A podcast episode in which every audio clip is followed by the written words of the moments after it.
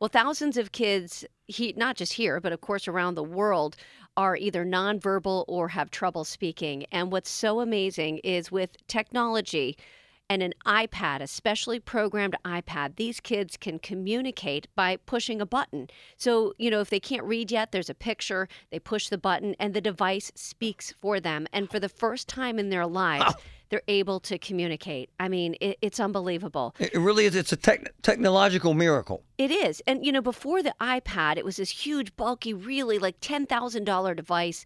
But now it's mobile. You can take it everywhere. But the sad thing is, these kids get these devices at school Right. in speech therapy, but they don't have one to take home to talk with the people Oh. who are the most important people they need to talk to. You know, how are they feeling? How does something hurt? What do they want to eat? They need to go to the bathroom. I mean, imagine mm-hmm. not being able to communicate any of those things. No, we got it. We'll help out. And, and one of the coolest men I've ever met is your friend Charlie, and he's got Renee with him. Do you mind introducing them, honey? Absolutely. So Charlie LaVallee is the CEO of Variety the Children's Charity, which provides these devices at no cost Amazing. to thousands of families all across Pennsylvania and much of West Virginia. And I am so excited to be able to try and help them spread the word about this. And Renee Starr is here because her uh, daughter Bailey got one of these devices and is just recently learning to communicate with it. So thank you both for joining us. Thank you. Our pleasure. Happy to be here. So Charlie, I mean, you've seen the how this changes lives. How significant is this in terms of making it not just a priority here, but really across the country to get these in everyone's homes who could use it? I think if we just stop for a moment, you two understand. You have three kids. What would life be like if you couldn't know from any of the three of them if they're in pain? Do they have to go to the doctor? I mean, how would life be if they couldn't tell you how school was today? I mean, I'm sure each of you ask the kids when they come home the first question, "How was school today?" hmm I mean, I mean, communication is absolutely in the essential fabric of our lives, and I think it's so basic. Unfortunately, and I confess I do it. We take it for granted, right? But Charlie, it seemed to me like- life be in your home. It seems to me this is so groundbreaking and, and so amazing to watch that every kid who wants one, it should come on the first day with the the books that they get in school and the pencils. Should it not?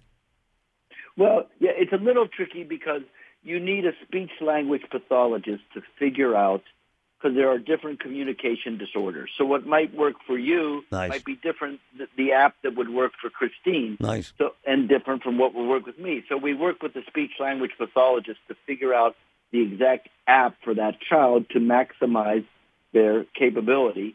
Some of them will go as Christine has profiled and I mean what I loved about her story about Tyler when she was in the kitchen was to me she stopped being a news uh, reporter and anchor and she was a mom. Yep. You know when he when he spoke to her and said hot dogs with his own voice instead of when he she first heard them and he used the device to say hot dogs was his favorite food. She's waving her hand in front. I can still see it. I'll probably remember it for the rest of my life. It was so beautiful because it was the authenticity.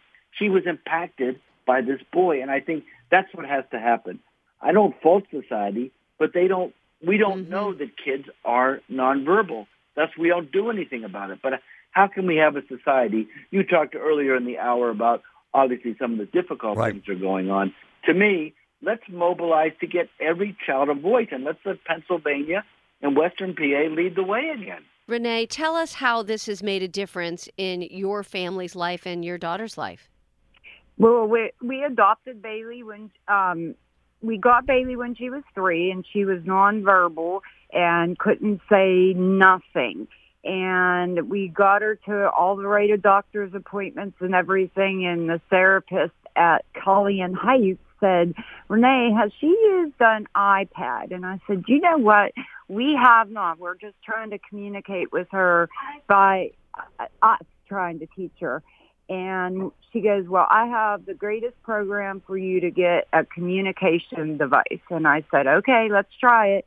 And we received that communication device and it has been the best thing that's ever happened to our daughter Bailey. Wow. She now tells us, "I love you, Aw. thank Wow. you, please."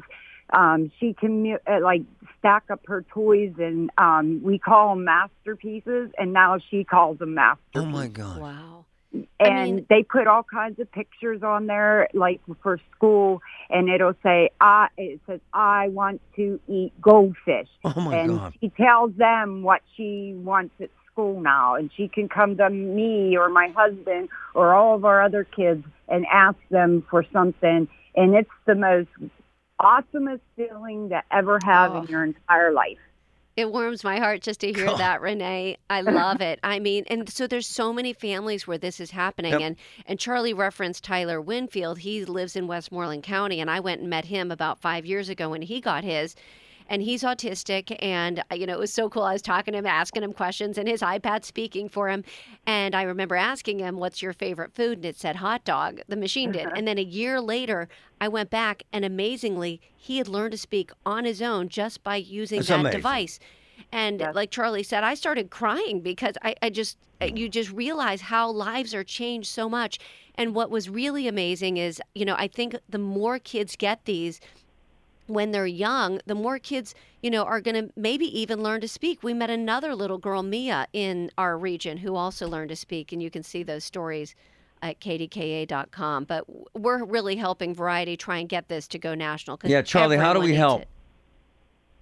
I think you guys are. I think we have to get the word out because, again, not judging anybody. If we don't know that there is a problem, if we don't know that kids don't have a voice, how will we change it? I mean, we were fortunate. Um, Governor Wolf and the, uh, the the Commonwealth gave us a grant thanks to Leo Gerard, the retired steelworkers president. We just finished wrapping up giving 993 devices out. Wow. And you know, I think what we're doing, trying to do is follow the model that we did in Western Pennsylvania when steel collapsed in the 80s. We created a model that led to CHIP, which has helped 200 million kids. Well, why can't we do it again? Why can't we establish a model here that could go throughout the country? Because every child should have a voice, non-negotiable. Charlie, thank you. Renee, you're the best. We love you guys. Thank you guys. thank you Thank you, guys.